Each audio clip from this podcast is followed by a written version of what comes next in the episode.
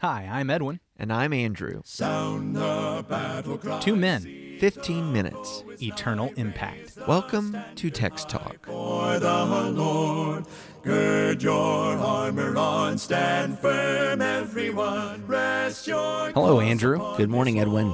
As we are continuing in Matthew 23, got a long reading for today. Mm-hmm. We're going to get into those curses and woes that were frightening you yesterday. Yeah, we're going to really dig into that today. I'm going to be reading from the New King James Version. We're going to let the woes roll in Matthew chapter 23 and verse 13. But woe to you, scribes and Pharisees, hypocrites! For you shut up the kingdom of heaven against men. For you neither go in yourselves, nor do you allow those who are entering to go in. Woe to you, scribes and Pharisees, hypocrites! For you devour widows' houses, and for a pretense make long prayers. Therefore you will receive greater condemnation. Woe to you, scribes and Pharisees, hypocrites! For you travel land and sea to win one proselyte, and when he is won, you make him twice as much a son of hell as yourselves. Woe to you, blind guides, who say, Whoever swears by the temple, it is nothing. But whoever swears by the gold of the temple, he is obliged to perform it. Fools and blind, for which is greater, the gold or the temple that sanctifies the gold? And whoever swears by the altar, it is nothing. But whoever swears by the gift that is on it, he is obliged to perform it. Fools and blind, for which is greater, the gift or the altar that sanctifies the gift? Therefore, he who swears by the altar swears by it and by all things on it. He who swears by the temple swears by it and by him who dwells in it. And he who swears by heaven swears by the throne of God and by him who sits on it. Woe to you, scribes and Pharisees, hypocrites! For you pay tithe of mint and anise and cumin, and have neglected the weightier matters of the law, justice and mercy and faith. These you ought to have done without leaving the others undone. Blind guides who strain out a gnat and swallow a camel. Woe to you, scribes and Pharisees, hypocrites! For you cleanse the outside of the cup and dish, but inside they are full of uh, extortion and self indulgence. Blind Pharisee, first cleanse the inside of the cup and dish, that the outside of them may be clean also. Woe to you, scribes and Pharisees, hypocrites! For you are all like whitewashed tombs, which indeed appear beautiful outwardly, but inside are full of dead men's bones and all uncleanness. Even so, you also outwardly appear righteous to men, but inside you are full of hypocrisy and lawlessness. Woe to you, scribes and Pharisees, hypocrites! Because you build the tombs of the prophets and adorn the monuments of the righteous, and say, If we had lived in the days of our fathers, we would not have partake, been partakers with them in the blood of the prophets. Therefore, you are witnesses against yourselves that you are sons of those who murdered the prophets. Fill up then the measure of your father's guilt. Serpents, brood of vipers, how can you escape the condemnation of hell? Therefore, indeed, I send you prophets, wise men, and scribes. Some of them you will kill and crucify. Some of them you will scourge in your synagogues and persecute from city to city, that on you may come all the righteous blood shed on the earth, from the blood of righteous Abel to the blood of Zechariah, son of Berechiah, whom you murdered between the temple and the altar. Assuredly, I say to you, all these things will come upon this generation. Well, that's about all the time we have today. Thank you. It feels that way. Long reading. But no, we've got some time to talk about this the woes. So you find those woes a bit frightening. Is that what I.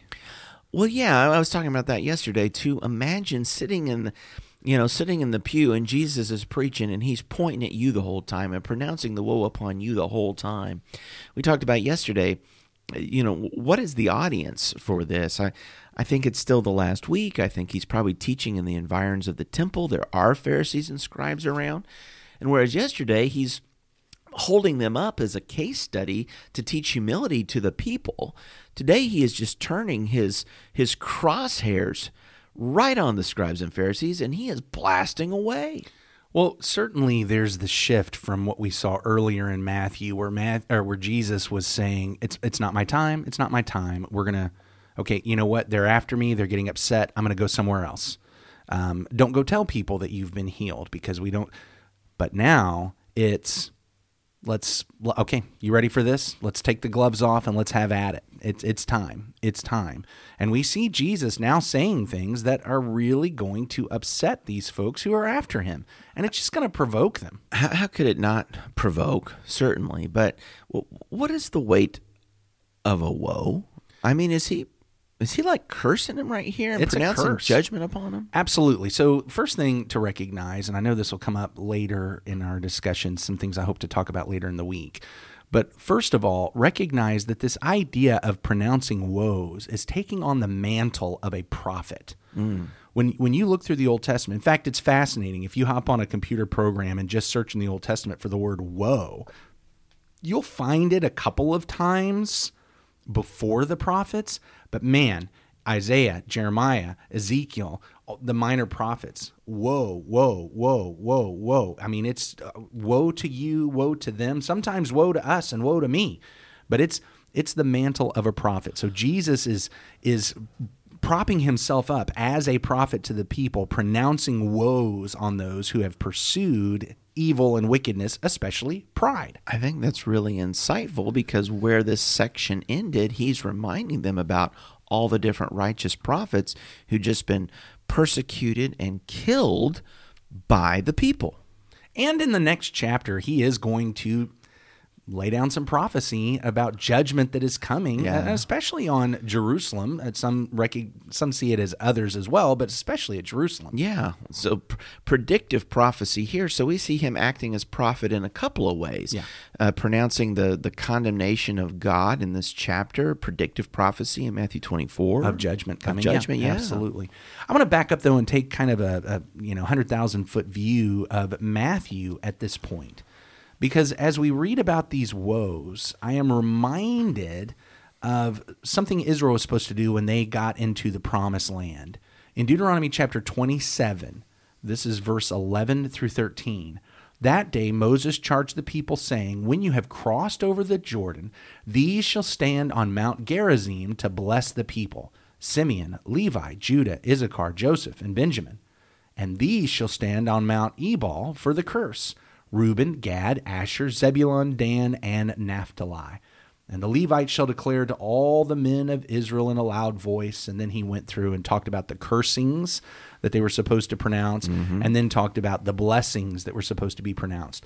So here is this ritual that Israel as a nation is supposed to go through once they've crossed the Jordan. And by the way, they did do this in Joshua chapter 8 and about verse 33.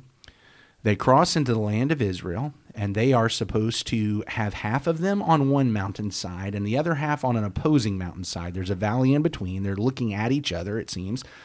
Some are going to be shouting curses, some are, going to be shouting blessings. And God says, Look, this is what I'm setting before you. As you come into this land, it's the choice between blessing and cursing, it's the choice between life and death. I think we can see Matthew, the the written account of Matthew's uh, the, the gospel according to Matthew, as kind of this picture. Because you remember one of the early teachings that we had in the gospel of Matthew is the sermon on the Mount. mount, and how does it begin? hmm Blessed are you. Blessed are the poor in spirit, for theirs is the kingdom of heaven. And it goes through this list of blessings.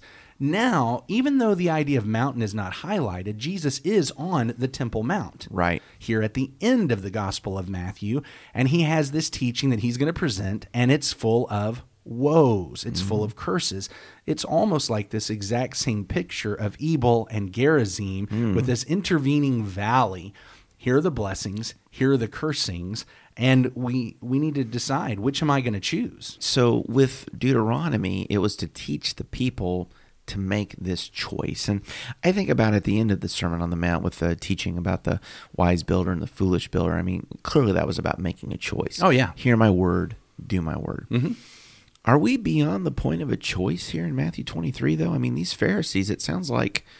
He sounds like he's putting it on them.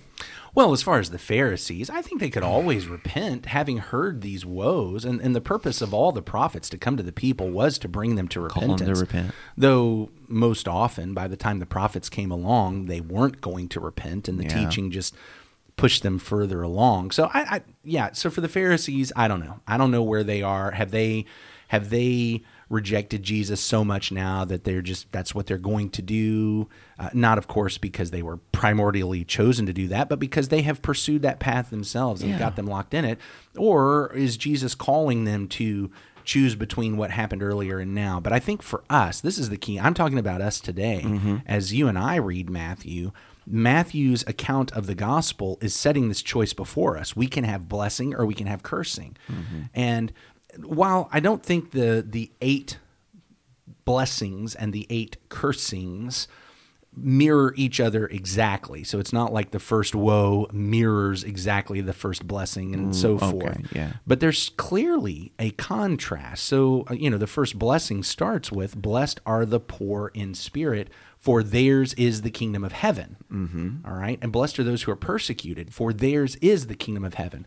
But what are the Pharisees doing in chapter 23, verse 13? They're shutting up the kingdom of heaven, keeping people out. Yeah, follow the Phar- you- If you follow Jesus with poverty of spirit and even persecution, you get the kingdom. If you follow the Pharisees, you get shut out of the kingdom. Yeah. In Make- Ma- making their disciples twice as much the sons of hell. Okay, that's another one. Yeah. Matthew 23, 15, you follow the Pharisees, you become a child of hell. What was Matthew 5, 9? Blessed are the peacemakers, for they are sons, Sons of, God. God. Okay, so in the blessings, you hunger and thirst for righteousness, and therefore you're blessed with it. Mm-hmm. But in Matthew 23, 27 through 28, the Pharisees and the scribes, they only look like they're righteous. They don't actually have mm-hmm. righteousness. So to me, Yeah. even though it's not a one for one parallel from one blessing to one cursing, it is still a clear contrast. Yeah. You've got a choice. You're going to be walking in one direction, which leads to destruction and death and damnation, cursing, mm-hmm. woe, Woe. or you're going to walk in a blessing and you're going to pursue. And look, it's going to be tough. There's going to be some poverty. There's going to be some persecution. There's going to be some mourning. But this is the path of blessing. Mm-hmm. And notice the doorway into that path poverty of spirit, humility. Mm-hmm. And, mm-hmm. and what we saw here, the doorway into the Pharisees' path, pride, Yeah. arrogance, self righteousness, Hypocrisy. hypocrisy, Yeah. all of these things. So I, I think we're seeing a great contrast, and and it really comes down to it for you and for me, Andrew, that Jesus is basically saying, "I'm setting before you the blessing and the curse, life and death. Which one are you going to choose?" Mm-hmm. Powerful. Hmm. Powerful. Well, I think uh, let's just drop it there. Let's come back to this chapter and some of these woes in tomorrow's conversation. What are you going to choose, blessing or cursing? Thanks so much for listening today. Why don't you let folks know about our podcast, share it, subscribe, rate it, review it, and uh, we'll see you tomorrow. Let's wrap up with a prayer. Holy God, we choose blessing and help us to mean that every moment of every day. For some reason, our adversary has made the curse seem appealing. Somehow he makes it enticing. And so we pray, Father, that you would renew our minds, that you would clean out our eyes so that our entire body would be full of light, that we would want you, your Son, your Spirit more than anything else that the adversary offers. Lord, we love you so very much. Thank you for loving us first. And it's through your Son, Jesus, our Savior, who died on the cross, our King who was resurrected, that we pray these things. Amen. Amen. Thanks for talking about the text with us today. I'm Edwin Crozier, and I'd like to invite you to join the Christians who meet on Livingston Avenue in Lutz, Florida this Sunday for our Bible classes and worship. You can find out more at ChristiansMeetHere.org. Check out our daily written devotional that goes along with today's episode. You can find a link for it in our show notes. Michael Eldridge sang all four parts of our theme song. You can get more from him at acapeldridge.com. Please remember to subscribe, rate, and review Text Talk in your favorite podcast app so others can find it and learn about it more easily. Have a fantastic day. Be steady, pass the word along. Onward, forward, shout aloud, Hosanna! Christ is captain of the mighty throng. Which is delicious and chili.